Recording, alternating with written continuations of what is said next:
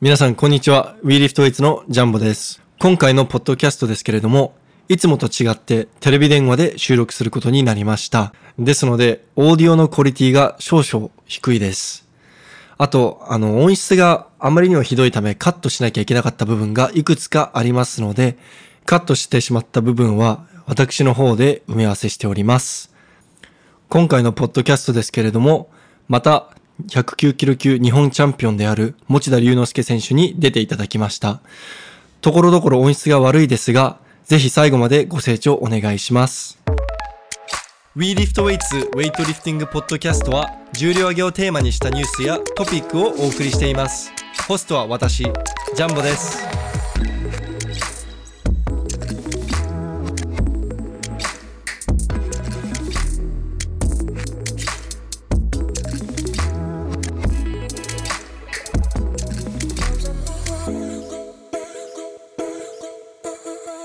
じゃあちょっとあの、本格的な、そのトレーニング以外の質問をしていきたいと思うんですけれども。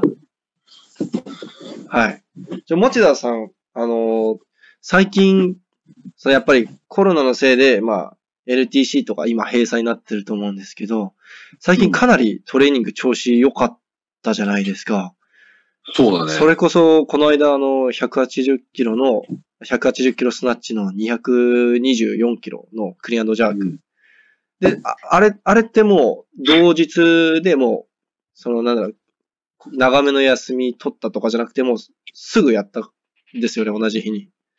あとちょっと、だまあ、練習の中でスナッチやって、普通にじゃあ食ってって感じ。ああ。で、それ、たもうトータルが、えっと、100、200、だから404キロで結構大きいじゃないですか。あれは、じゃあトータルだけで考えると、うん10キロぐらい PR ですかね。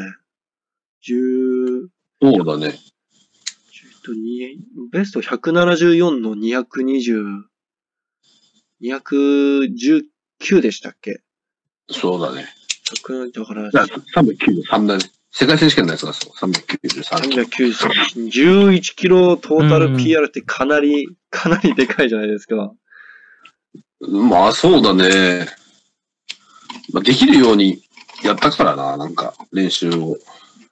ああ、その、こんあのコンディション合わせてってことですね。調整してってことですね。そうだね。そんな感じ。まちなみにああちなみにあれは体重どれぐらいだったんでしたっけ体重、わかんねえな。でもね、まあ実際に売ってるね、結構ね。ああ、100、まあ、109キロ以上はありますよね。あるあるある、全然あるよ。そうだか112らもとうか体で重すか。がね、結構乗ってるから、はい。あのーあれだよね。結構良かったってのもあると思うよ。ああ、うん。うん。まあなんかね、まあでも、世界選手権の時も結構あったからな、あの時も。もう直前まで結構あったよ。ですよね。なんか113ぐらいあったって言ってましたよね。 13ぐらいあった、世界選手権の時あもっ。たんですはい。だからもう試合のね、前前の日ぐらいまで多分13とかあったよ、俺。えぇ ?4 キロ減量。いや、減量っていうか、多分俺普通にすごい食べてて、なんかパタヤの時とかも、ごは飯全然食えてたから、俺。い。は全然食ってて。お菓子もめ結構食べてましたよね。そうそうそうそう。いやあの時なんか、普通に食い物全然食えるから、だいたい俺食べたやつとご飯食えなかったけど、はい。なんかね、食え食えたんだよね。あ多分ご飯美味しくて。普通なんか何も気にしないで、まあ大丈夫だったから、そんなさ気にしたことなかったから、い。あ、石田君。くん、なんかちょっと、石田くんの方からまたブツブツって、ちょっと今聞こえてる状態なんだけど、本当ですかうん。あ、もう大丈夫、大丈夫。ありがとって。う。はい。そあう、あ、まあでもね、そう、だから体重今までそんな気にしてなかったから、なんかパタヤの時とかも。そで、なんか、あはい、そろそろそれだから測んなきゃと思って、はい。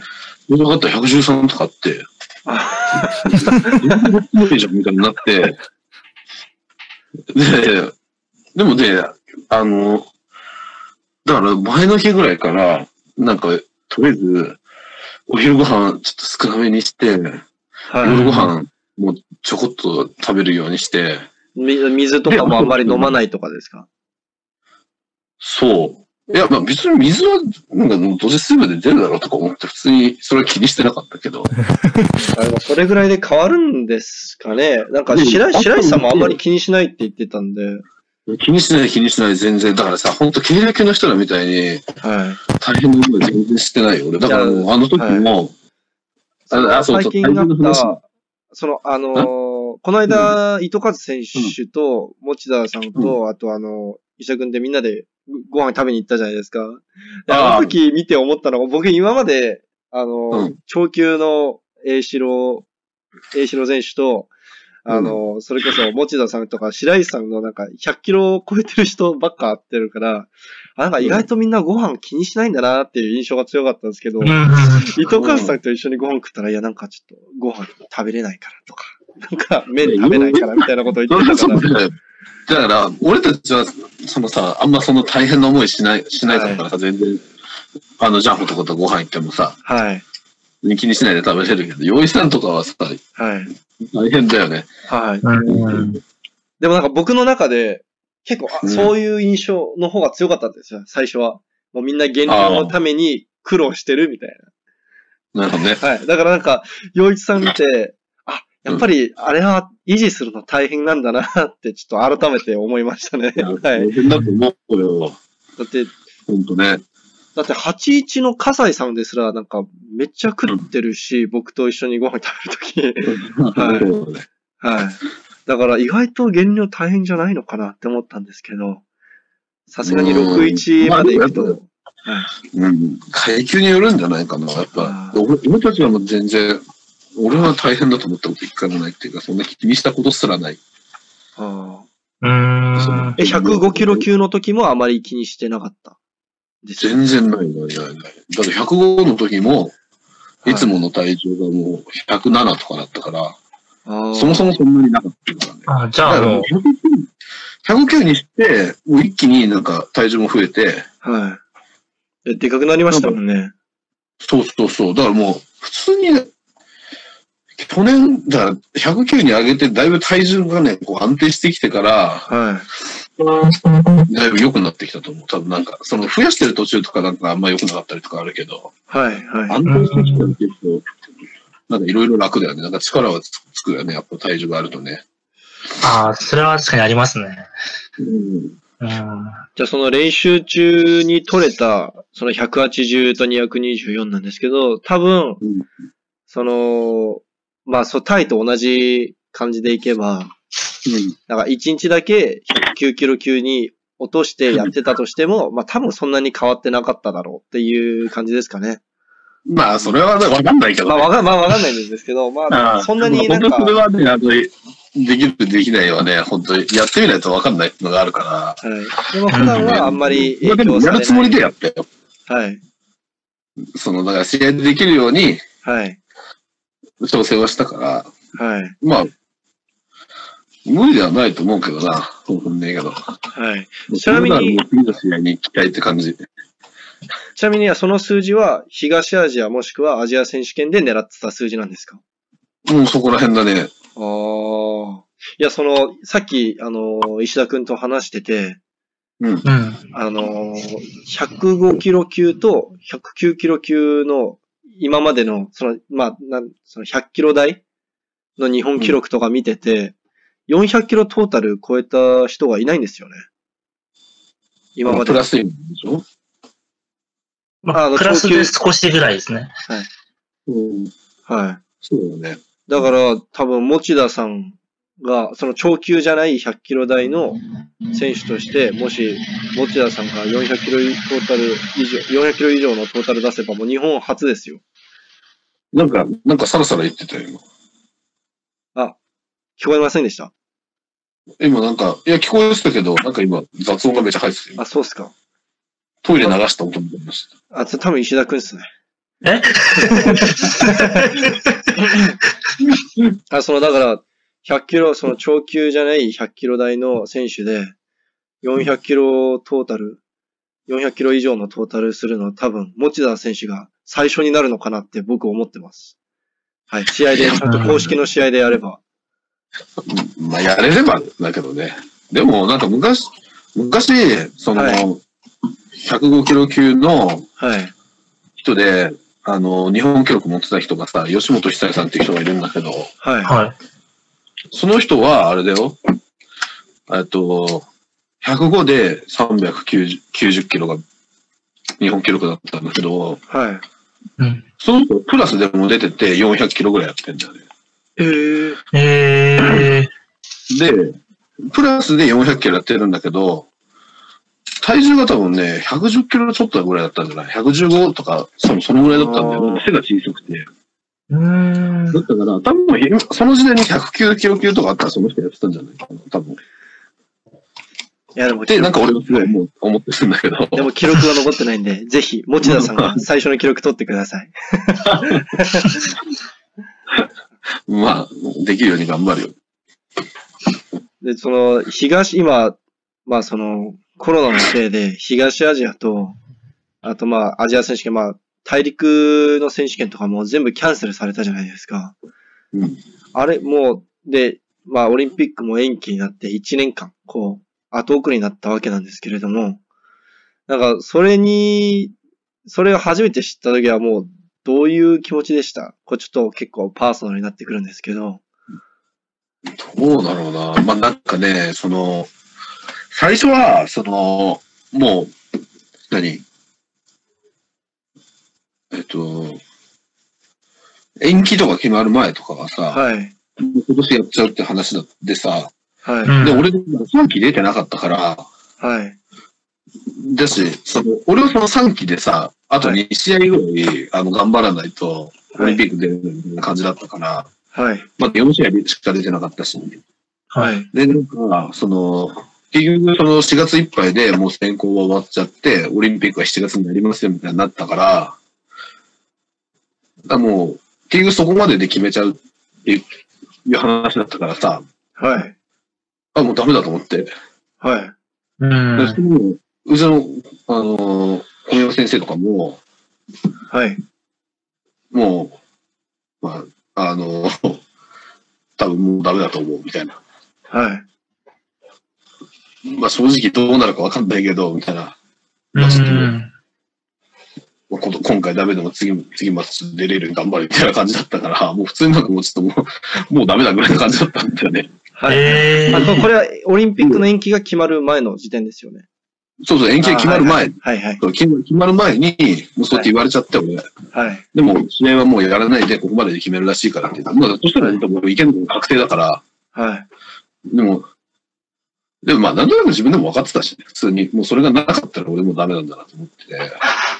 うんでまあ、でも、残念ではあったけど、まあ、しょうがないよ、別に。もう、俺が何言ってもしょうがないし。っていう感じで、なんかまあ、まあ、そうだよな、みたいな感じで、また頑張ろうかなって感じだったんだけど、まあ、そんなになんか言うほど、なんかもうな、うすうす分かってたから、はいはい。それは。うんそんなにすげえ、なんか、あの、めちゃめちゃやばいって感じではなかったけど。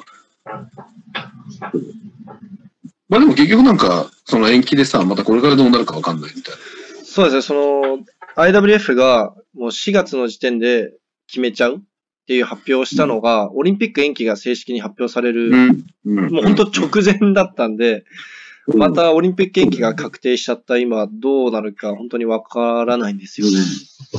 はうんだから、まあって考えたら、まあ普通に、ね、俺とかは、その、できないとこだけやれ、ね、やり直してくれてたりすれば別に俺は、チャンスがあるかなと思うから。い。はい、ただ多分今年中はもう試合なさそうですよね。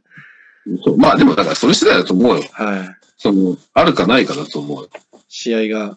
まあでも別に、できるようにって感じ。なんかその、もし、それチャンスがあるなら、はい。頑張れるように、爪は研いでおこうかなとか思うけど。うん。うん。っていう感じかな。まあでもなんか、別になんか、逆になんか、みんなでもあれなんじゃないふわふわしてるんじゃないなんか。結局なんか、ふわふわっすか。ふわふわしてる。だってわかんないもん。だってみんな。あまあそうですね。はい。うん。と思うよ。だって、結局しかも、もう全日本もさ、6月の全日本はもう延期って決まって、秋にやるって言ってたかあー、決まりましたね。そそううでですすねね。はら。いだからもう、当面試合はもう最、最悪、最悪っていうか、もう普通に秋までは試合絶対ないから、 そうですね。はい。まあだから、そう。だから練習ね、どうしようかなって感じだったもんね。で6月があるならもう試合に向けて練習しなきゃいけないけどさ、もはう6い。月もね終わっちゃったから、はい。一回もうちょっとやり直そうかなって感じ。だからずっと思ってた、その、試合がある予定だったからずっとさ、はい。はい。あの全日あ全日本じゃない、あの、アジアとかまでさ、はい。予定で、ずっと、もう、10 12月 ?11 月、12月ぐらいからさ、もうずっとそれに向けてやってたからさ、もう、うん。重量もずっと変わってたっていう、はい。なんか調整練習みたいな、まあ、試合がなくなったからさ、上げ、上げて、あやっぱダメだったから、もう一回調整し直してみたいな練習ばっかだったから、なんかピー、なんかずっとピーキングって感じですよね。そうそうそうそう。だったからさ、その、あああいう練習をずっとやってると、やっぱりあんま良くないから。なんかか、やっぱ体、なんか関節にだいぶ無理が来るってよく聞くんですけれども、実際そうですかね。まあ、関節っていうか、普通になんかもうね、疲労ですああいう練習ずっとしてると力落ちてくんだよね。そのもう、あああ、積み上げる練習をしないでさ、はい重たいのを一発上げるだけの練習をさ、ずーっとやってるから、はい。まあ、だからこう、集中力を切らさずにずっとやってはいたけど、ああいうのやってると、もう本当に長くやってやると、あの、力がどんどん落ちてくるんだよね、なんか。あなんか、ベースが下がっていくというか、そうそうそうそう。だからなんか普通になんか力がどんどん出なくなってくる。なんか、疲れちゃう、なんか。あ、あうんから、なんかそのもうあの、東アジアダメで、コロンビアもダメで、うんなった時点で、もうどうかなと思ったり、なんか普通にもうだんだんなんか、疲れ溜まってきてる感じもあったし、あ、うはい。ん。もう常に神経張り詰めてる感じだったから、やっぱ、あだとはい。あ、でもすいません。ちょ、い、こう、ちょ、ちょっとだけ話それちゃうんですけど、そのコロンビアで、その、まあ最終的にはあのコロナで試合中止になったんですけど、なんか最初は日本、日本人なんか入国禁止みたいなうん。感じだったじゃないですか。あれって、その、試合に申し込みしようとしたら断られたんですかそのどどういった感じで、いそんなのあったの日本人禁止みたいなのあったのやなんか日本、あの、コロンビアの政府が、あの、日本、日本からの人はもう入国禁止っていうことで試合、あの、で、で、コロンビアのその、団体が、あ出れませんよっていうふうに通知を出したっていうふうにニュースには出てたんですよ。うん。あはい。あ。いや、だからそのもう、東アジアがダメってなった瞬間に、多分あの、スタッフの人たち多分、すごい多分、あ、やばいってなって、で出れる試合ないかなって多分探してくれて、コロンビア見つけて、はい。はい、はい。うで、ん。コロンビアに申し込んで、で、コロンビアの向こうの人は、まあ、普通に受け入れてくれたらしいよ、全然。はそい。ういうことだったら大丈夫ですよ、みたいな。あの、へいい言えば別にいいですよ、みたいな。で、まあ、その特例じゃないけど、でそうしないと試合出れなくなっちゃうからさ、みんな。ああ。はいコ。ロンビアって試合が足りなくなっちゃうから、はい。はい。そういうことだったらそれいいよってなって、申し込みして、で、もう行くぞってなってたけど、で、出発の前の日はい。 5らぐらいに、そのなんかコロンビアも、じゃあその前の週ぐらいか、前の週ぐらいにコロナ、コロナがコロンビアでも出て、うん。で、その、出発の前の日ぐらいから、はい。その入国制限始めますみたいな。あうんで、まあその、入国制限始まっちゃうけど、どうなるギリギリ間に合っていいけるのかみたいな感じになってたけど、最終的にそのもう向こうから、あの、ダメだよっていう話になったから、あ。はいはいいけ。なかったみたいな。ああ、なるほど、そうなんですね。いや、なんかあの、そのニュースだと入国制限があったから、選手たちが行けませんでした、終わりみたいな感じだったんで、実際どんな流れだったんだろうって思って。まあでも、はいまあ、そんそんそんな感じだと思うあまあそう普通にそうですうん、入れないから、あってもしょうがないかなってみたいうん。あ、で、それで、ま、またトレーニングの話に戻るんですけど、その、やっぱり、今は、その、ずっと常に、なんか、こう、マックス挑戦するようなトレーニングしなくて済むじゃないですか。もう一、うん少なくとも1年ぐらいは。な。うとん。当分は。で、なんか他の選手たちとか他の国のチームの、あの、SNS 見てると、なんかもう単純に遊んでる、 なんか休み期間みたいな設けてる、なんか中国チームとかなんか遊んでるじゃないですか、今、多分。いや、お休み期間みたいな感じで、うん。はい、ほとんどトレーニングしてないですね。で、ああ、そうなんで、だ逆に、もう本当に全く練習する場所がなくて、なんか家に閉じこもってる選手、なんかもうひたすらシャフトと70キロで練習してる選手とかもいますし、そうだよね。なんか逆に、その、もう、それこそあの、もうピーピーキングしなくていいから、もうん。う10レップスクワットみたいな、もうまたベースを積み上げるフェーズから始ま、もうすでに始ま、始めちゃってる選手とかいるんですけど、持田さんは、うん、今、今からはこれからどう、どのようにトレーニングしていきたいって思ってますまあ、とりあえずはでも力つけようかなと思ってるけどね、補強やって。あ、もうベースかでら、も今、はいなんかさ、その、今までだったらどっちかっていうと、俺はさ、その、もう種目を思いっきり抜いちゃうタイプだったけど、今、すごい種目の感覚がずっといいから、はいうんあんまりね、こう落としたくないんだよね。その、いはい。やかといって別にその、あの、いつも180で狙いに行くぞみたいな感じではないんだけど、そまの、あ、そのはい、はい。じゃないけど、まあ、ある程度保ちながら、力をつけていこうかなと思ってるけどね、なんか。あーあんまりなんか極端なことはししないようにしようかな、みたいあー、うんその、その持田さん、こう、ま、前のポッドキャストでも言ってたんですけれど も、その、なんか、やっぱり軽すぎると、なんか力でできちゃうから意味ないし、でも重すぎるのはいつでも触れるわけじゃないって言ってたじゃないですか。な。でもやっぱ、どこぐらいが持田さんにとってこの感覚がわかる、こうか、いい、感覚がいい状態で保てるぐらいのラインなんですか重さ的には。だからね、まあ、なんか、まあその、まあ、俺がなんか思う、思う思うのはね、どんぐらいかな、なんかね、常に、160の200ぐらい、はい。できるぐらいの調子を持ちつつ、はい。補強も、補強も一緒にやりたいな、みたいな、あ思ってるかな、なんかね。そう。あ。ああ、でも100、160の200って、その、パーセンテージで考えるともう90%近いじゃないですか。なんうか調子悪い日によってはもう、あす、なんかう選手ってもう80%もしんどいって思うんですけうど、んあ持田さんあんまりそういう、そんなことはないですか ?160 の200は。 200だから、それはもちろん、週によっては150できない時もあると思うよ。多分200もできない時もあると思うけど、はいその目安で、その自分の中で、だいたい今やれば、はい。 160ぐらいできるな、みたいな。はい。の感覚の良さ、みたいな。はい。で実際そんなに毎週毎週160、200をずっとやるわけじゃなくて、はい。やってる感覚として、そのあ、すみません。ちょ、もうもう一度お願いします、今の。ちょ何の音だろうね。っとわかんないですね。 LINE みたいな音ですね。それ携帯がブブーってなってるのは多分持田さんかなと思うんですけど。あ、これそうだ。ごめん。俺だ。あ、うんこれ 俺だわ。我々。はい。そう何の話だっけあ、だからその、目安の話。あそうそうそうそうそう。はいだからなんかね、まあ、160の200、まあ、やればできるんだろうな、ぐらいのはい。余裕があればいいかなって思ってる。はい。うん。実際に別にできてもできなくてもどっちでもいいみたいああ。な。別にやればできるぐらいの感じで常にいたいなって思う。じゃあもうこれからは、その感覚を維持しながらも、こう、新しくベースを、力をつけていくっていうのが当分の目標ですかね。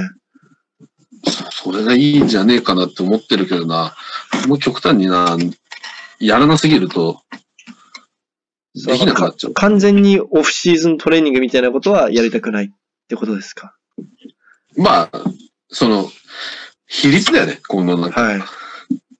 そこはなんか、あんま偏りすぎるって感じ。はい。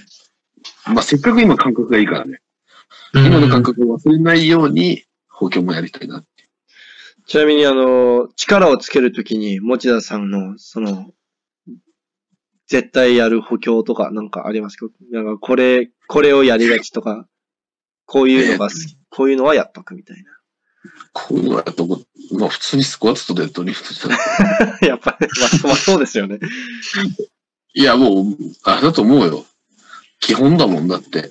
はい。だってスクワットももちろん。スクワットを伸ばすために他のことを何かしらやったりとかっていうのはあるけど、ああ、まあはい基。本、スクワットだよね。なんかさ、その、その、何いつもだったら普通にスクワットやって終わりとかだけどさ、はいスクワットの内容もさ、で試合の前とかだとさ、もうそんな回数とかもやんないし、はい。うんある程度重量一発パスってできれば、もう OK みたいな、俺は感じなんだけど、でも、あの、じゃあ力をつけようと思って、スクワットも、の内容とかも、あの、レップ数が多くなったりとかさ、はセッい。ト数考えたりとか、まあ大体の重量とかもさ、考えながらやるけどさ、はいで、それ、セットをある程度やって、あまあ、ある程度追い込めたなとか思ってから、だからあれだよね。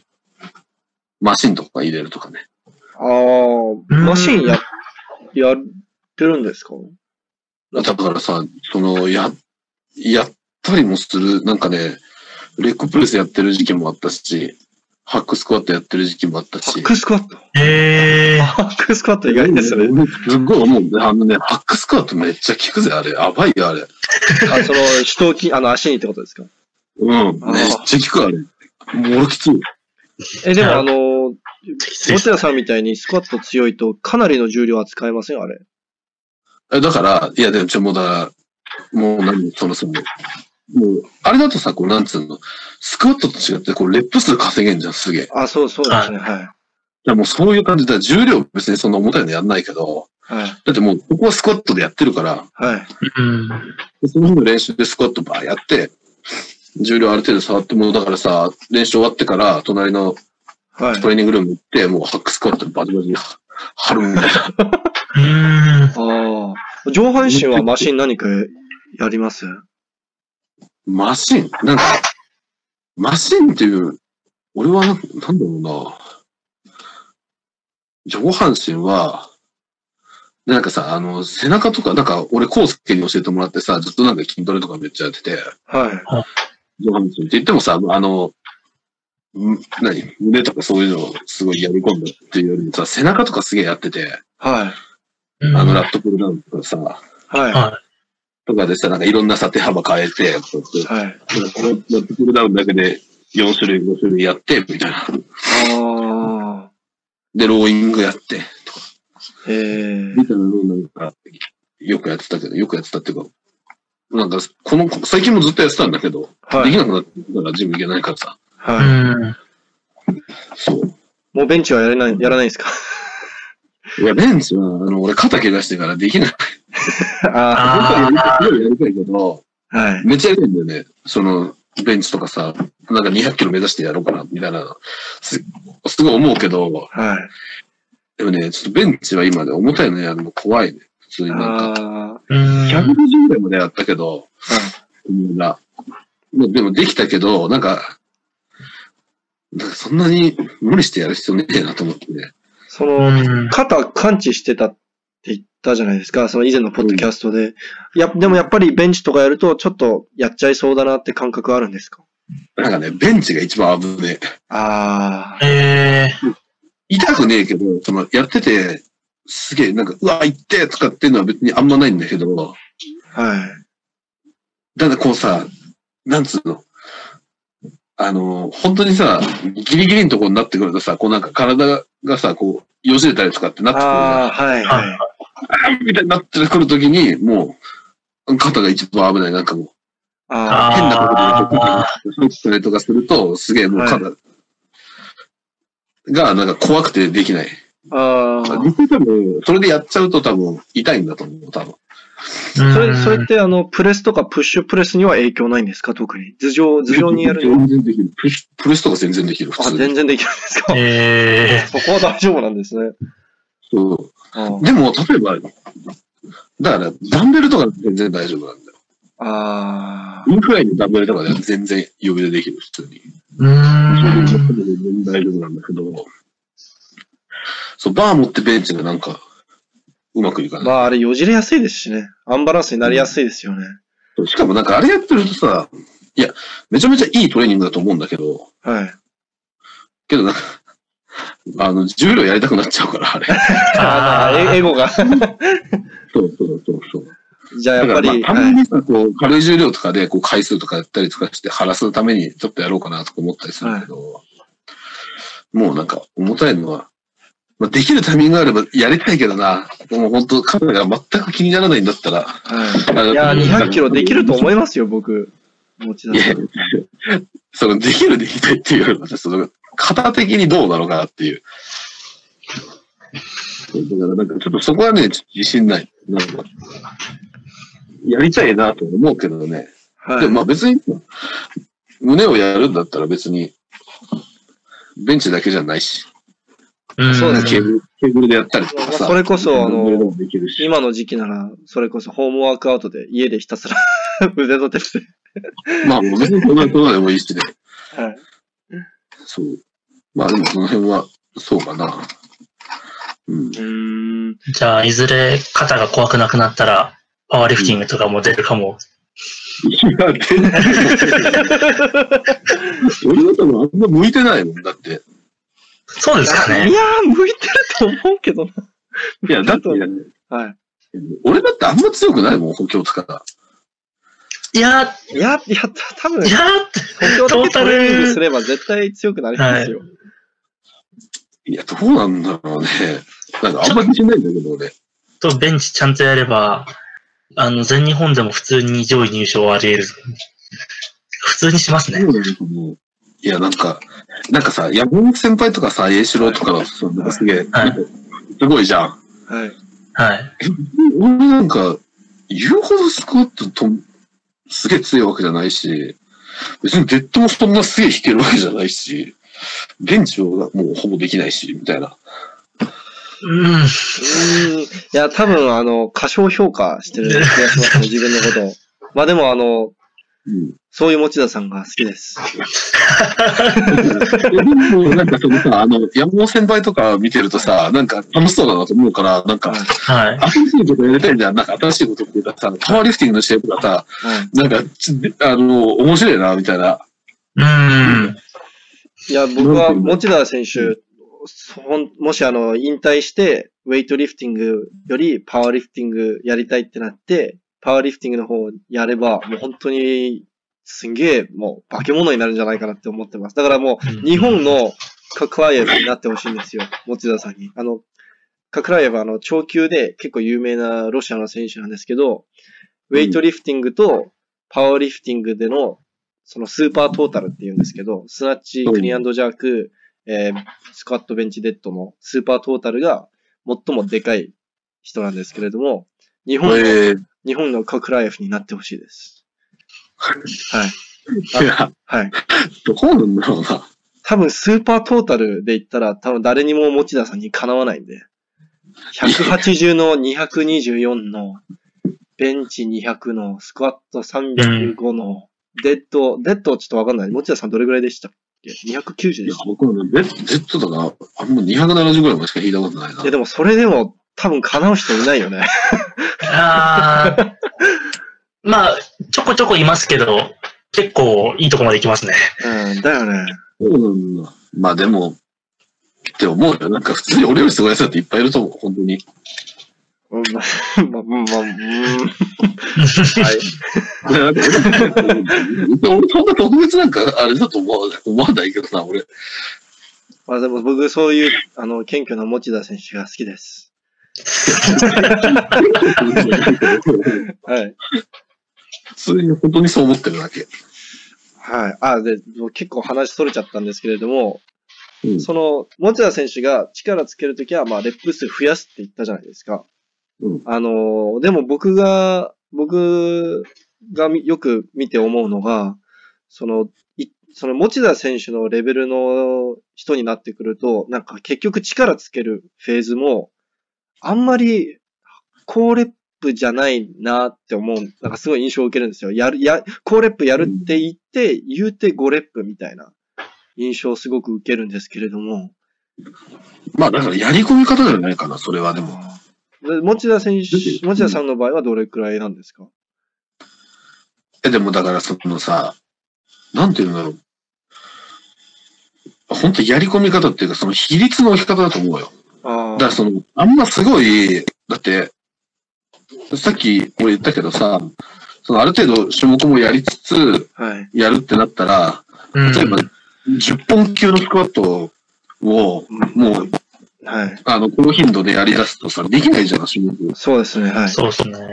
もう、本当にできなくなっちゃうから、でも、だからまあ、それをやるのは別にいいんだけど、はい。でその、比率を考えて、あの、あんまやりすぎると他ができなくなっちゃうから、はい。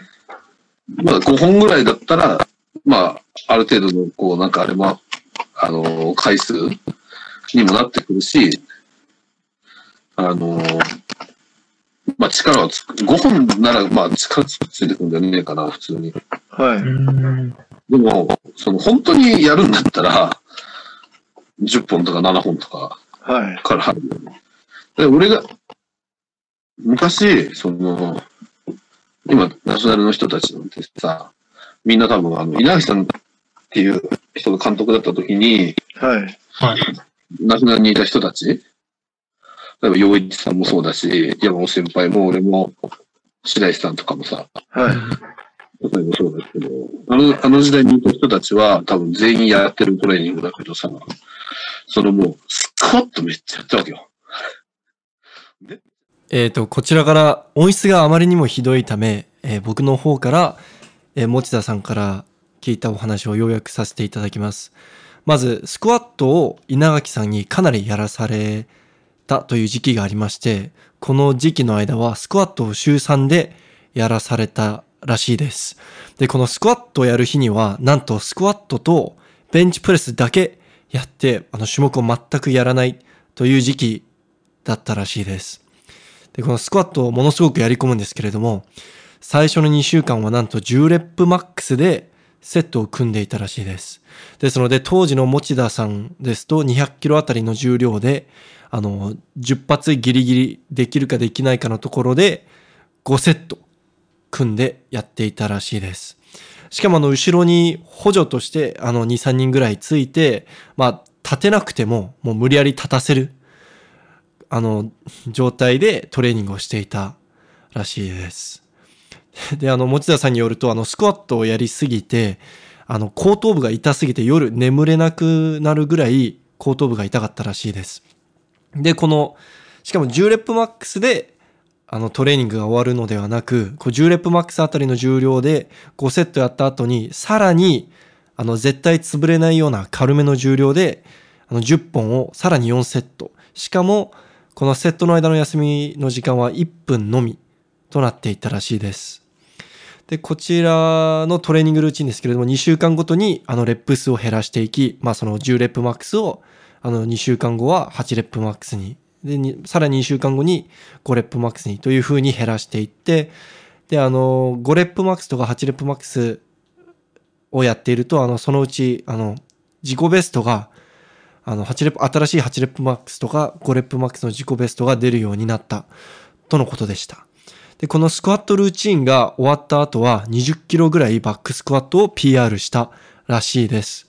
まあ、あの、内容を聞いていればわかると思うんですけれども、まあ、このようなスクワットルーチンの内容で、まあ、強くならないはずがないと思います。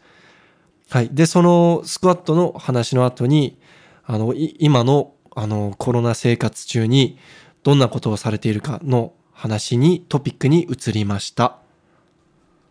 今はもう外に出たくても出れない状況だと思うんですけれども、最近はなんかやってます何されてます最近。どうやって暇潰してます何してんのかな割とね、これ、いろんなことやってる気がするんだよなんかさっき本読んでるように見えたんですけれども。な。今、ちなみに今、俺、妹の部屋にいるんだけど、あ、ははいい。物色してるだけ。妹の部屋を物色してる。あいや怒られる、怒られる。なるほっていう感じなんだけど。でもね、最近はね、何やってんだろう。ど。ちょっとこの話もちょっとしたかったんですけど、持田さん最近ご自身のブランドを始めたじゃないですか。遊びになるけど、あれなんかねまあでもまあ、その、まあブランドって一、ブランドでは、その持田さんのブランドじゃないですか。はい。あんま言ってないけどね、これ。いやあんま言ってないってストーリーにバンバン載せてるくせに。何、何急にちょっと照れてる。俺が、俺がさ、こうやってるって、なんかさ、あんま言ってなくて、まあまあ、載せてるんだけどさ、すごい。はい。え、そまあの、でもなんか、うん。そっちの方は、そっちの方に今なんか、まあその、まあ半分趣味でやってる感じだと思うんですけれども、うんそっちの方に力入れてるというわけでもないんですか特に。まあでもなんかさ、そう、絵描いたりとかしてる、ずっとなんか。うーん。ちょ うーん。っと作品いくつかお見せいただけないですかあの、俺の、俺のさ、あの、LINE の画像、なんかインスタとかにもさ、前、あの自分の俺、似顔絵描いたじゃん。ああれ、ああいうあれあれもそうだし、あ、はい。普通になんかあの T シャツとかのロゴとかも、まあ、普通に自分で考えて るから、あうあ、んそうそう、あれ、多分、多分皆さん知らないと思うんですけど、あの、アンチグラビティワークスのアートワーク、ロゴとか、全部あれ、持田さん自身が描いてるものですよ。そうですね。いや恥ずかしいからなんか嫌なんだけど、いや、 なんか、た多分なんかみんな、あの、外注してんのかなみたいな、なんか、アウトソーシングしてるのかなっていう印象を受け、いや、僕はちょっそと、この持田さんが、224キロ弱してるけど、実は、俺、お絵描き、こう、器用なところもあるんだぜっていうのを、ちょっとみんなに知ってもらいたいんですよ。そうまあなんかね、そう昔から絵とかなんかね、なんだよ。あうあ。ーだん。から僕も初めて、その、忍者リフターあるじゃないですか、あのアカウントの。あれの、うロゴワーク、持田さんがやったって初めて知った時、えー、って、もう超意外で。いや、多分これあの、これモテ要素でもあると思うんですよ。ギャップ、ギャップもそうなのやつだと思います。これこれ、本当になんか、持田さんは多分、このギャップ萌え要素で、かなりモテるパターンの人だと思うんですよ。はい、いや、だからこれは、あの僕あの、最初、持田さん怖くて、話しかけられなかったもん。タイで会った時、あ怖かったもん。言葉とくれたじゃん。いや、なんか、タイで会った時、いや、違う、なんか僕が、その、これあの、まあ、西田くんと持田さんは知ってる話なんですけれども、僕が最初あの、山本さんと初めて会った時、山本さんに、109キロ級の選手で、僕、白石さんの方が好きなんですよね、みたいなこと言言ったら、山本さんが、その次の日かなんかに、もう、みんなに言いま、言いなんか笑って、そうそう、なんか持田さん本人にも言っちゃったみたいで、 あで、なんか、、タイで、初対面で、しかも撮影するもの、まあ、撮影する側として会って、持田さんが初対面でいきなり、なんか俺より白石さんの方が好きらしいね、みたいな感じで来たから。ああ、やべえ、殺されるって思って。うんだから俺の中の、だってジャンホの、あの、知ってるところってそのぐらいだったもん。だって、だあまあ、そうですよね。はい。から、あのミーリフトっていうの人がいて、はいはい。ミーリフトの人って、ファンらしいよ、みたいいや、しかもなんか明らかに白石さんの方が、なんか持田さんよりトータルが大きくて、なんか選手として、上だったらわかるんですけど、なんか別に、 なんかそんな大差があるわけじゃないのに、なぜか白石さんの方が好きなんだぜ、みたいな感じになってたから、いやいやいや、やめてくださいよって思って。だから超こう、超ビビ最初超ビビってたんですよ。な。違う違う違う違う。なんかじゃあ別になんかそのさ、ジャンホの言い方も悪いわ。そうですかじゃあ俺はだって、あそんなだって初対面で俺そんな、あれじゃん、あの、え、白井さんのファンなんでしょみたいな。そうですかいや、いや違うそうだよ。そんな、いや、違いますよ、違いますよ。なんか、い俺覚えてますもん、持田さんが、なんか、し白石さんの方が好きなんでしょみたいな、なんか感じでしたもん。覚えてる もん。なんか、いや、だって、そんな、だって、そう、そう、なんかさ、まあその、言い方がさ、ともかくさ、だって、あの、同じ階級にさ、俺と白石さんがいてさ、白石さんのファンって言ったらさ、なんか俺、俺はなんかさ、おうみたいになる、なる。それそうでしょだって、誰だっていそやうだから、そそ、それのせいで超怖くて、あ、やべえって思ったんですけど、まあ意外と、その、まあタイで仲良くなったんですけれども、 そこで意外と話して、あ、持田さん全然話しやすいし、なんか全然その、インスタ と違って、いかつくない、いや、いかつい感じじゃないんだなって思う。俺、インスタそんなにいかつくしてなくないいですや、かあの、多分、持田さんが気づいてないだけで、僕、周りの人と一応結構話してるんですけど、持田さんの印象、かな り、かなりいかついですよ。そうなんだ。はい、ちょっと、けちょっと怖いみたいな、なんか、いやそその、うなんだ。僕でもよのく、言われるよ、でもなん か。僕、僕とトレーニング一緒にされてる方で、あの、いや、持田さんのポッドキャスト聞いたけど、すんごい、あの、普通の喋り方だね、みたいな、なんか、 なんかびっくり、びっくりしてました。嫌なんだけど。だから、やっぱりその、全部そういうところも含めて、やっぱり持田さんはギャップ萌えなんですよ。ギャップ萌えなんギャだ、ップ俺。萌えなんですよ。多分、持田さんの、その、彼女さん、あ、これ言っていいのかな彼女さんにも聞いてみてください、一回。何がギャップえ、萌え俺っってて。ギャップ萌えでしょみたいな。で、多分、あ、うん、そこに惚れたんだよって言うかもしれないです。嫌なんだけど。はい。じゃあ、これからも絵とか描き続けるわ。そうですね。ああ、いいやだからですね。次何やろうかな次何やろうかなまたギターとか始めようかな。だだから、そう、笠井さんも、そ、もしかしたらそれ狙ってるかもしれませんよ。盆栽でギャップ萌え狙っそういうことちょっと渋いとこあるぞ。その説あるな。そうかもしれない なでもなんか最近楽しいらしいよ。ああ、なんか、いつもさ、だって練習行くときさ、一緒になるけどさ、はい。なんかさ、で会うとさ、はいちょっともうちょっとこれ見てよ、み たいな。あそういう盆栽作るとさ、めっちゃ俺に見せてくるもん。これええが、これが俺が買ってきた状態、みたいな。で、これが、俺アがフターです。やった後みたいな形をさ、こう変えるらしいんだけどさ、はいはいどうみたいな。俺あんまよくわかんねえんだって。え、でも練習場に持ってきたりしてますもしかして。いやいや、練習で持ってこないよ、さすがだかに。ら写真をこう、はい。見せ見せてくれるのあー毎回、あ気づ新いしいのができるとか気。づいたら FDC に盆栽飾ってあったりとか。そうそうそう。傘に本当にいっぱい置いてあるよ。ああ、ー、えめっちゃいっぱい置いてある。いや。でもなんかいいなと思うよ。なんか面白そうだなとも思はう。やろうとは思わないけど。ー、いい趣味ですよね。うん。でもいや、それね本当ねはい、楽しいんだって。なんか、結構熱中してるみたいだよ。 ええだから最近あの、笠井さんのインスタ90%が盆栽ですからね。最近多いかもね。でもなんかあれらしいよ。なんかあの、盆栽用のアカウントを作ったらしい。あ、作ったんですか作ったんですか盆栽用のアカウントをなんかひっそりなんかやってるらしいんだけど、なんかフォロワーがちょっとずつ増えて嬉しいんだって。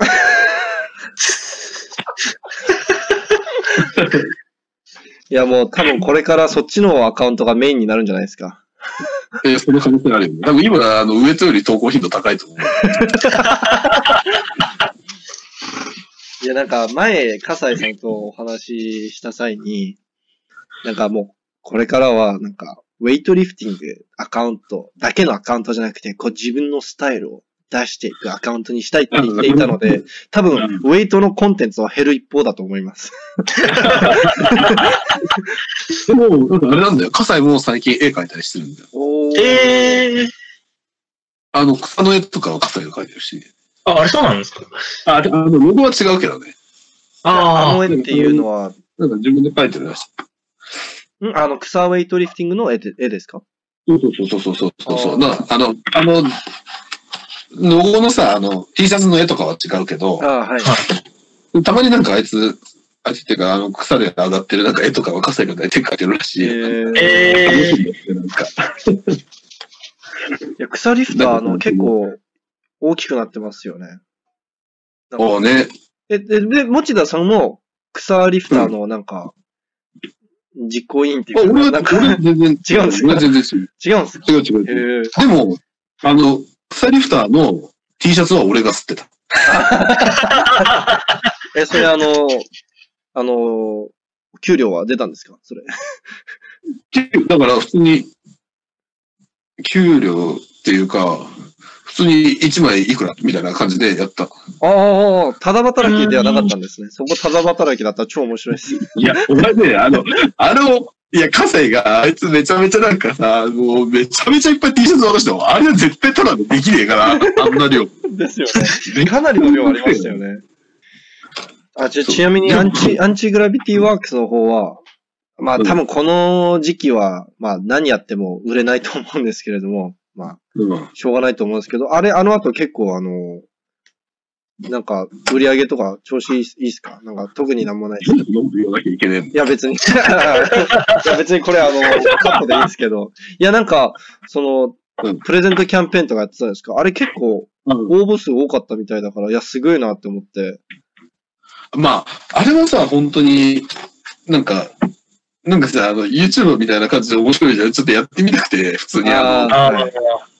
なんかああいうなんかちょっと面白いことやってみたいなと思ってたの、普通に。はい。で、やったらどのぐらい来るのかなと思って、はい。で、しかも、普通に自分でさ、あの、洋服とか作ってたから、もう別にこれあげればいいんじゃないかと思って、はい。まあ試しにやってみたって感じなんだよね。うーん。いや、だから結構、い割といろんな人に見てくれたから、い、いけど。や、持田さんのファン多いですよ。本当に。うん。え持田さんファン多いですよ、普通に。え、そうなのかなはもう、うるさいけどね。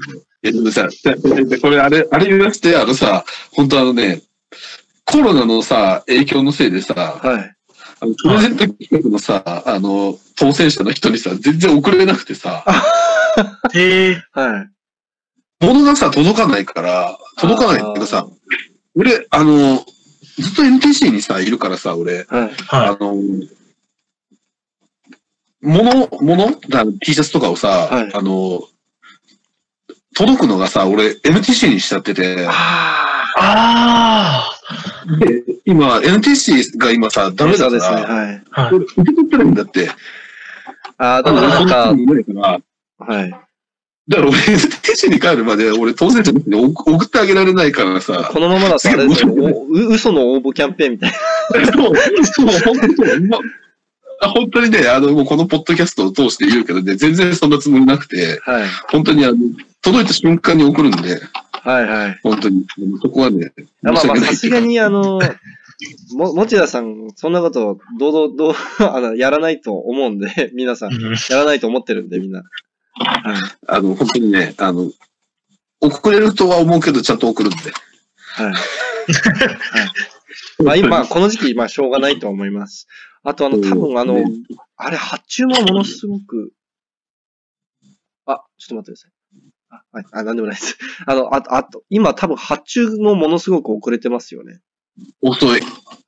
はい。ああ、いや、僕、今なんかあの、アメリカの工場がなんか今一個、丸々なんかほぼ、そう、稼働してないらしいねね。ええあ、ちなみにあの、ウェイトリフティングではまだ出てないですよね、感染者、確認された感染者。なんかそういう話聞いてますいや、聞いてない。聞いてないい。ですよね。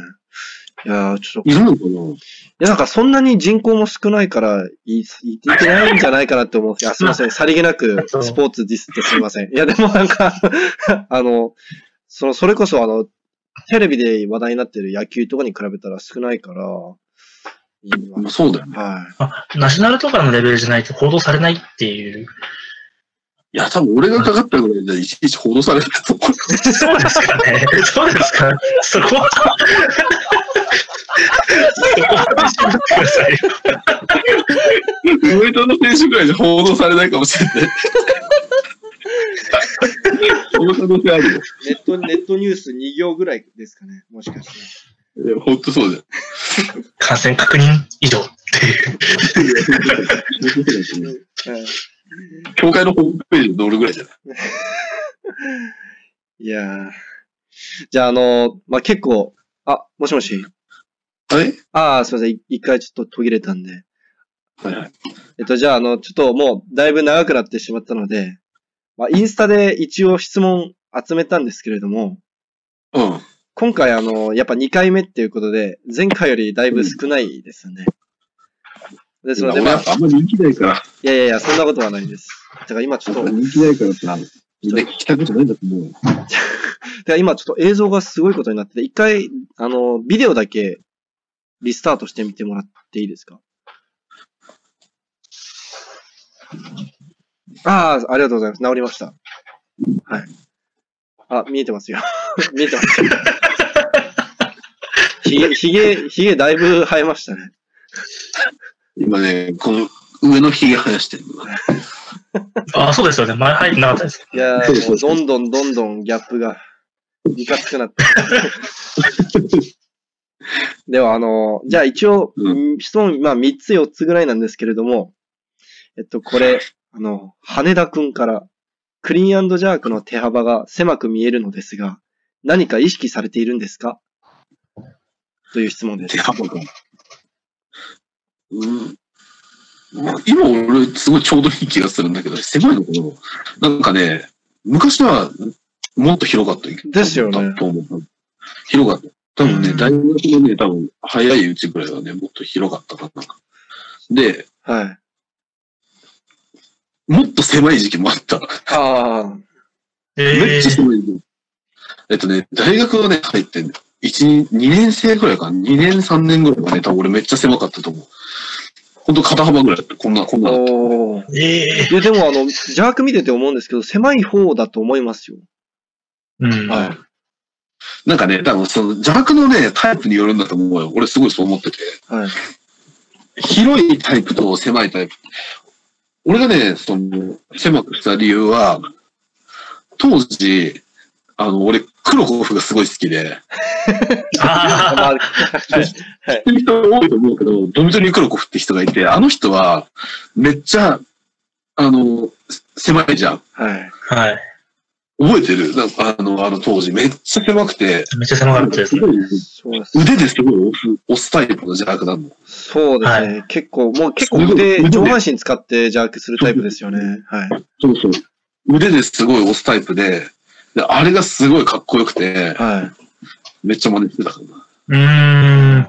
ーん。でも、なんかね、その、なんて言うんだろうな。なんか、別に広くしてもあんま変わんなかったから、俺。い。あーそのき、なんか広くすると、距離が変わ、短くなってやりやすいっていう人がい多いじゃないですか。それはあんまり、なんて言うんだろうそのさ、結局手幅はさ、最初、まあ、あの、何、あの、コロンビアの人とかみたいにさ、はいクリーンした後に広げるタイプ以外はさ、はい。結局もう引き出しの時にさ、い決まるじゃん。はい。はい。手幅ってで、その時に、あの、広いか狭いかみたいな、クリーンしやすいかどうかとかだと思うよ。あんま広いとだって引き出しが重くなってそうですねこずっとくうるからん。でその辺の兼ね合いじゃないかな。あー狭いとやっぱ引き出しは軽いけど、引かなきゃいけない距離は多いじゃんはい。はい。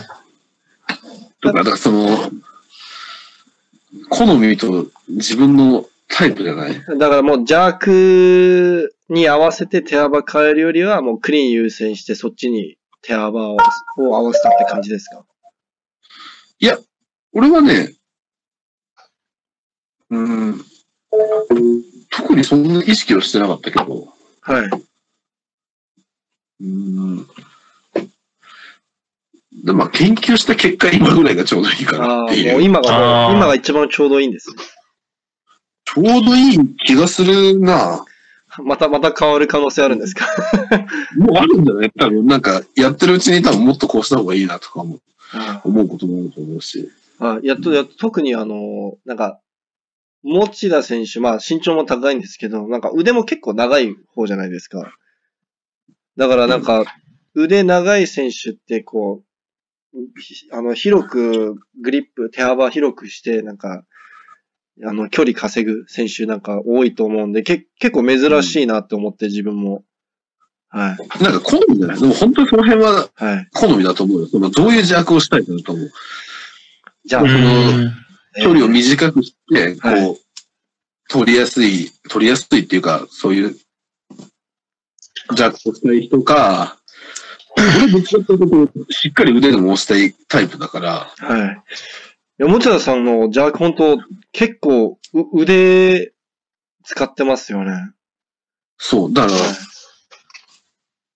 なんかね、なんか上半身が強い持田さんだからこそできるんだなって思います、いつも見て。でもそんなことないと思うけどね、多分、そのディップのしやすさ、しやすさだと思うけど、ああ。広いと結局、胸がすごい開いちゃうから、その、うーん、はい。なんていうの、多分それはそれで多分、うまいやり方があると思うんだけど、はい。腕を、多分、腕っていうか、その、手幅がさ、若干狭狭くしてて、はい。狭くすればするほど、こう、腕で押しやすくなるの、すごい。はい。はい。なんていうの。だからそういう風になると、ちゃんと握れんのね。はい。広いとやっぱ握りづらいの。ああ。うん。でも、刺す前にちゃんとこう握ってるのが俺すげえ大事だと思ってるから、はい。はい。ここでちゃんと握れてると、はい。このディップした時も我慢できるし、あ、なんかそれ、面白いのが、それクロコフがセミナーで言ってることと全く同じこと言ってます。あ、そうなんだ。はい。でもだって俺の師匠黒子だ もん。あったことないのに。だから俺も黒子の真似をしてて、なんかそう思ったから、多分、クロコフはあそうのなんだクリーンでも邪悪でも絶対もうフルグリップでガチガチに握り込んで離さないじゃないですか。なうんかんその理由はなんか女が似たようなこと言ってました、セミナーで。はい。まあでもね、みんなやってみればわかると思うけど、狭いとめっちゃ力入るんだって。そうですね、はい。うん。そういうこと。だから、それをディップでどんだけね、我慢できて、はい。うん力入るからかな、はい。だと思うよ。ありがとうございます。じゃあ次の質問、えっと、清久めさんで、一つ一つの動作のキレを出すにはどうすればいいですかこれかなり、あの、 ざっくりしてるんですけど、こういう質問になってます。キレを、キレを出す。はい、動作のキレを出す。はい。だからスナッチとかクリーンで、こう、キレが欲しいってことでしょはい。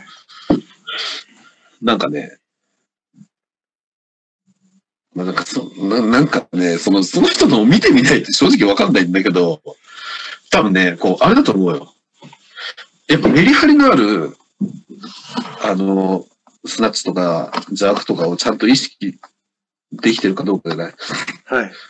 だから結局、そのスナッチも、クリーンもジャークも、はい。あの、緩急がすごい大事だから、うん。あ、それもう一度お願いします。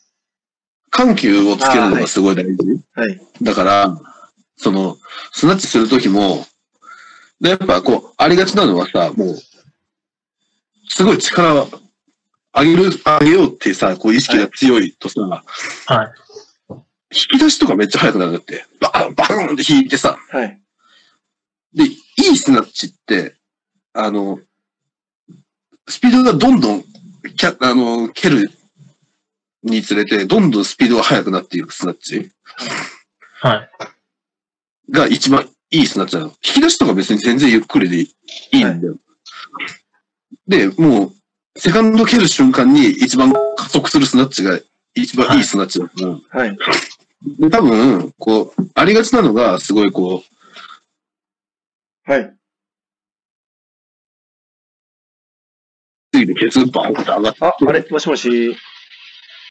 これねあ、すいません。ちょっと一回途切れちゃったんで、また動画リスタートしてもらっていいですかすいません。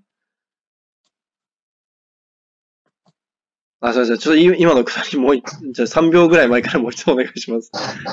えっと、な、何言ってたっけあのっぺりしちゃう。そうそうそうそう。だスナッチとかがさ、こう、のっぺりしたスナッチとか、クリになっちゃうんだけど、はい。それもさ、はい。こう、その意識的にやったらいいと思うんだよ。はい。スナッチも、ファーストとかをすごいゆっくり引くみたいはい。うんな。で、。膝上からスピードが上がるのを意識するとすごいいいと思う。そうするとすごい緩急がつくから、そう、セカンドで一番加速した状態っていうのを、だどんだけ呪いスナッチでも、ある程度加速がちゃんとできてると、はい。は潜るのってすごいうまくいくの。はい。で、だから、その、クリーンも全く同じで、あの、スピードをどんだけファーストで殺せるかみたいな。特特に軽い重量やってる時とかってすげえわかりやすいんだけど、軽い重量だからってもう全力でファーストから引いたりするとすげえうまくなるけど、どんどん重量がつくにつれて、どんどんどんどんヘボいスナッチ、のっぺりしたスナッチ。のっぺりして潜るのが遅くなって、上から降ってくるスナッチになるの。ああ、やりがちですね。うん。まあ、トム・ブランソン君がどうか知らないけど。はい。そうなの君がどうかは知らないけど。はい。そう、まあでもこれ、これって結構ありがちで、ででこう、潜りが遅いとか、キレがないっていう人は大体そういうパターンが俺はなんかこう見てる中で多いなと思う。だからファーストをゆっくり引くといい。いい。だからその、意識的にコントロールす、このファーストのスピードをコントロールすると、あの、すごいキレが出る。で、ジャークも、リップの時に、沈むのをすげえゆっくり行くの。一番良くないんだ。カクンって落ちるリップが一番良くなくて、ゆっくり、その、この、バー、バーより自分の体が先に、その、一回バーが離れるってことですかその、リップあれのが瞬間。何いや、離れない、離れない。ああ、離れない。だから、あ、ここで、コントロールするわけよ。はい。ここで、カクンってこう、リップすると、はい。その、なんていうの要するに、スナッチジャークで言うとこの、ファーストすげえ急いだ感じになるわけよ。うん。うん。で、この、シャフトの、この、何こう、柔らかさはい。曲がりと、もううまく使うには、はい。そのリップをすごい丁寧に、ゆっくり、この、リップの始めをすごいゆっくりするの。はい。で、下でシャフトを我慢して突き上げる。だからもう、それも、どん、あの、沈んでから速くなればいいわけで、もう、リップとかはすごいゆっくりで、沈むのすごいゆっくりするの。意識的に。うん。だから、ウエイトリフティングやるときは、もう、その、動作の動き出しはめっちゃゆっくりでいい。うん。こっからどんだけ加速できるかっていう、っていうのをこう、そういうもんだっていうのを脳みそに置いとくと、ウエイトリフティングすごい上手にできると思う。でもう最初から、もう動作全部焦るのではなく、まあ、ゆうんその、大事なところは、もうゆっくり丁寧にやるってことですね。そう。でも、本当あれだよ。あの、表重量やってる時でも、本当さ、はいファースト程度に引こう、引こうと思ったら、はい。セカンドが勝手にすげえ、いい感じにななる、絶対。あだからもうそこの位置だと思う。さ、この、引き出しの、このバーベルが床から離れる瞬間、あ。はい。これをすげえ丁寧にやると、後が楽。フうん。ァーストとかうんも、セカンドとか別に何も考えないでも、いけちゃう。ありがとうございます。じゃあちょっとあの、次の質問が、まあこれ前回と同じなんですけど、ジャークが下手なので、ジャークのコツを教えてくださいってまた今回来てたんですけれども、まあ今の話にジャークも入ってたかなと思うので、いい全くそうだと思う。本当に多分ねはい、俺がおす一番最初に多分、やった方がいいポイントは多分それだと思う。ゆっくりリップ。はい。じゃあ次あの、これ錦さんからなんですけど、母ちゃんのご飯は美味しいですかって来てます。母さんのご飯はこの世で一番うまいよ。この世で一番うまい。なるほど。わかりました。ありがとうござい ます。じゃあまあそれぐらいですかね。なんか他に、あのー持田さんから、ウェイトリフティングファンの皆さんになんか言いたいこととか、なんかこの時期だからこそ、なんか伝えておきたいこととかなんかありますかなんだろう。まあ、みんな練習場に行けないことも多いと思うけど、はい。できること、やっぱ、どんだけウエイトを考えられるかだと思うから、はい。うん。うんその、脳みその中でウエイトリフティングやるだけで全然違うからね。まあなんか昔の自分の動画見たりとかさ、筋トレですまかあね。なんかそうそう、変な話、木の棒持ったりとかさ、はい。なんかお家になんかシャフトとか持って帰れたりした人はさ、まあそれでやればいいと思うし、はい。やっぱまあ、ね、普段の練習みたいにこう、重量攻めたりとかできないだろうから、はい。そうできるところ、でウエイトをもう一回見つめ出すいい機会なんじゃないかな。自分もすげえそう思ってるから、はい。改めてこう、一から考え直すのすごいいいかなと思うから、そういうところでこう、できることをやっていったらいいんじゃないかなと思います。ありがとうございます。ありがとうございます。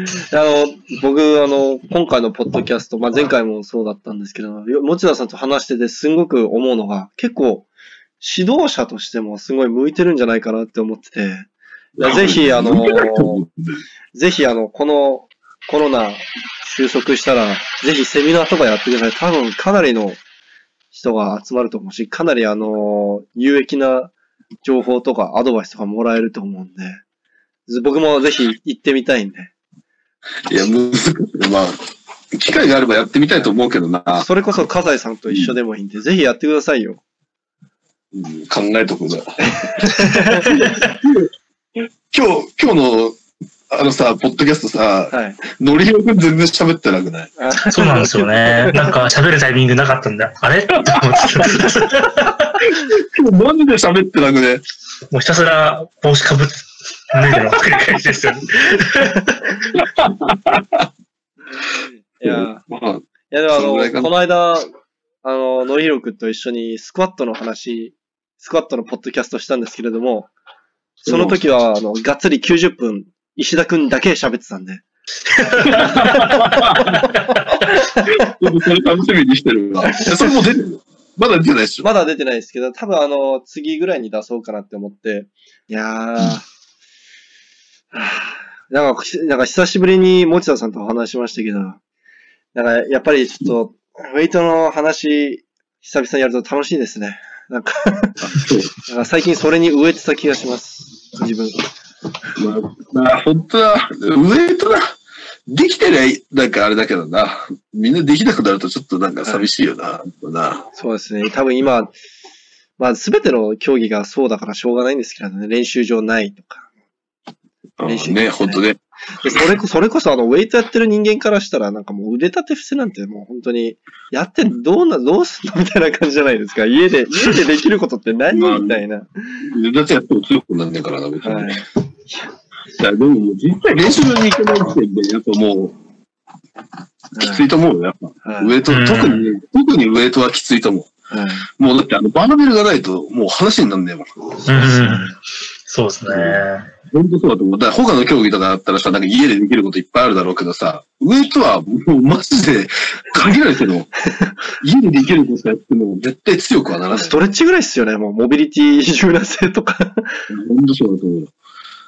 はい。もう本当、もう、それやるんだったら、もうあの、通販で、あの、バーベルセット買って、あの、ホームジムとかするしかないと思う。そうですね。まあ、確かに、そのレベルですよね。そうそうしないと多分、あの、この、この期間を、あの、のあれだと思う。マイナスなしで乗り切れないと思うようん。って思うけどね。はい。いや、まあ、あの、今日まあ、もうこの時点でもう1時間4 35分になってるんで、まあ、だいぶ喋っちゃってる。まあ、これぐらいにしようかなと思っています。ケー。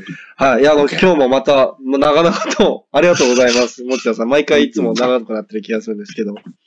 じ実家暇だから大丈夫。いや、暇ですよね、この時期。いや、暇だよ、本当。じゃあ、あの、また今度、うん。あの、持田さんのとのポッドキャスト、まあ、笠井さんもかなり評判良かったんですけれども、またいつかお願いする日が来ると思うので、はい。また今度よろしくお願いします。今日はありあがとうございました。毎週やろう、毎 週。